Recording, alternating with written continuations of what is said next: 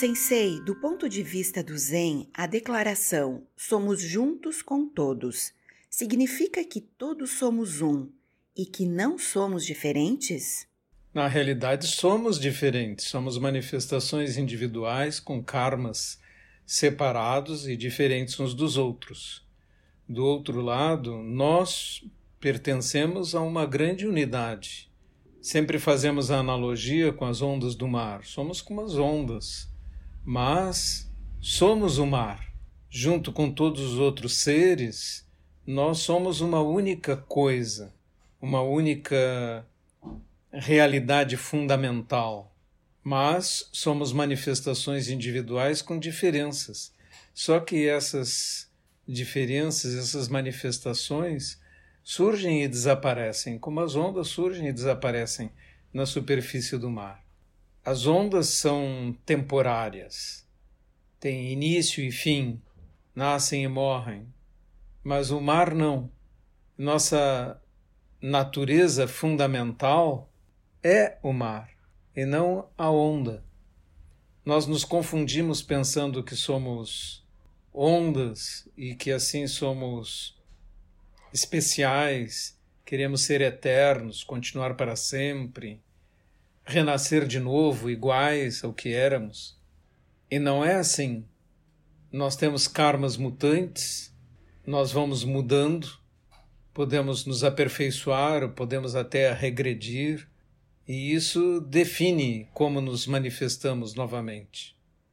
Mas a cada vida construímos novamente uma identidade, assumimos nome, forma e achamos que somos especiais e que somos aquela pessoa, que temos uma alma eterna, uma coisa assim.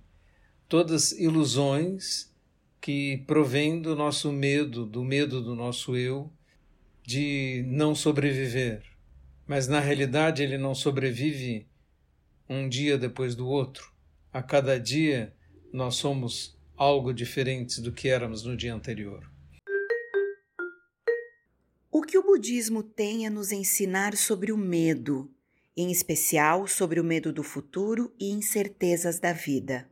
O medo tem uma função, ele é natural, porque ele nos faz cuidarmos de nós mesmos, faz evitarmos perigos. Então, o medo é uma coisa boa nesse sentido.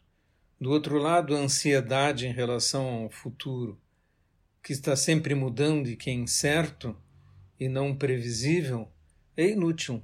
E por isso temos que cultivar nossa aceitação e adaptação às circunstâncias e mergulharmos na única realidade que realmente existe, o momento presente.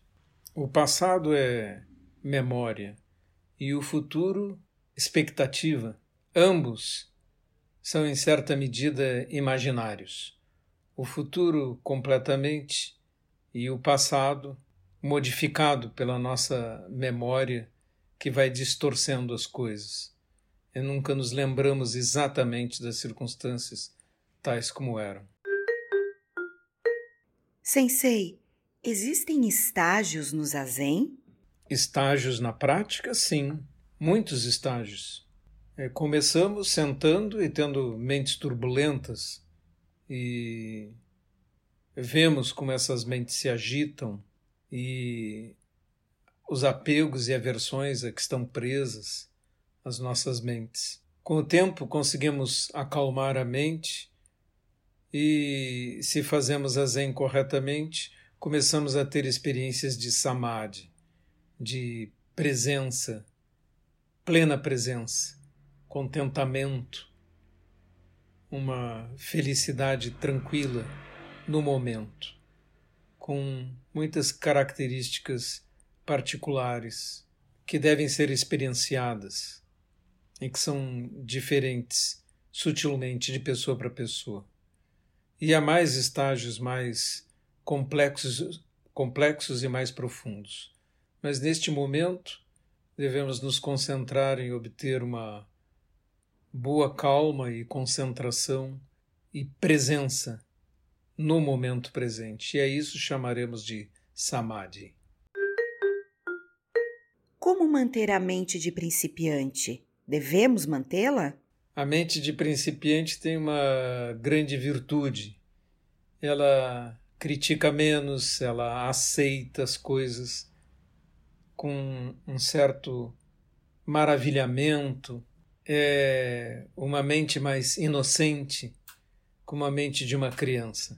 À medida que as pessoas estão dentro da instituição e na prática, facilmente começam a achar que suas opiniões têm valor ou que são importantes e querem é, criticar a maneira como as coisas são feitas.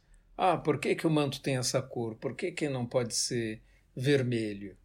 Por que, que não é amarrado de outra forma?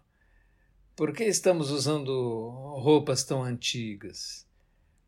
É, por que os monges têm que raspar a cabeça? Nós não podíamos usar um penacho?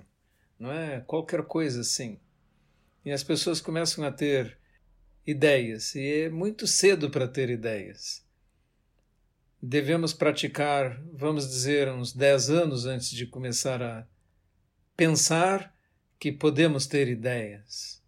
O aprendiz deve ser silencioso, observar e não se manifestar. E quando ouvimos opiniões, devemos dar a elas o valor que as opiniões têm, ou seja, próximo de zero depois de 2.500 anos, é difícil que alguém venha com uma ideia que ainda não foi apresentada.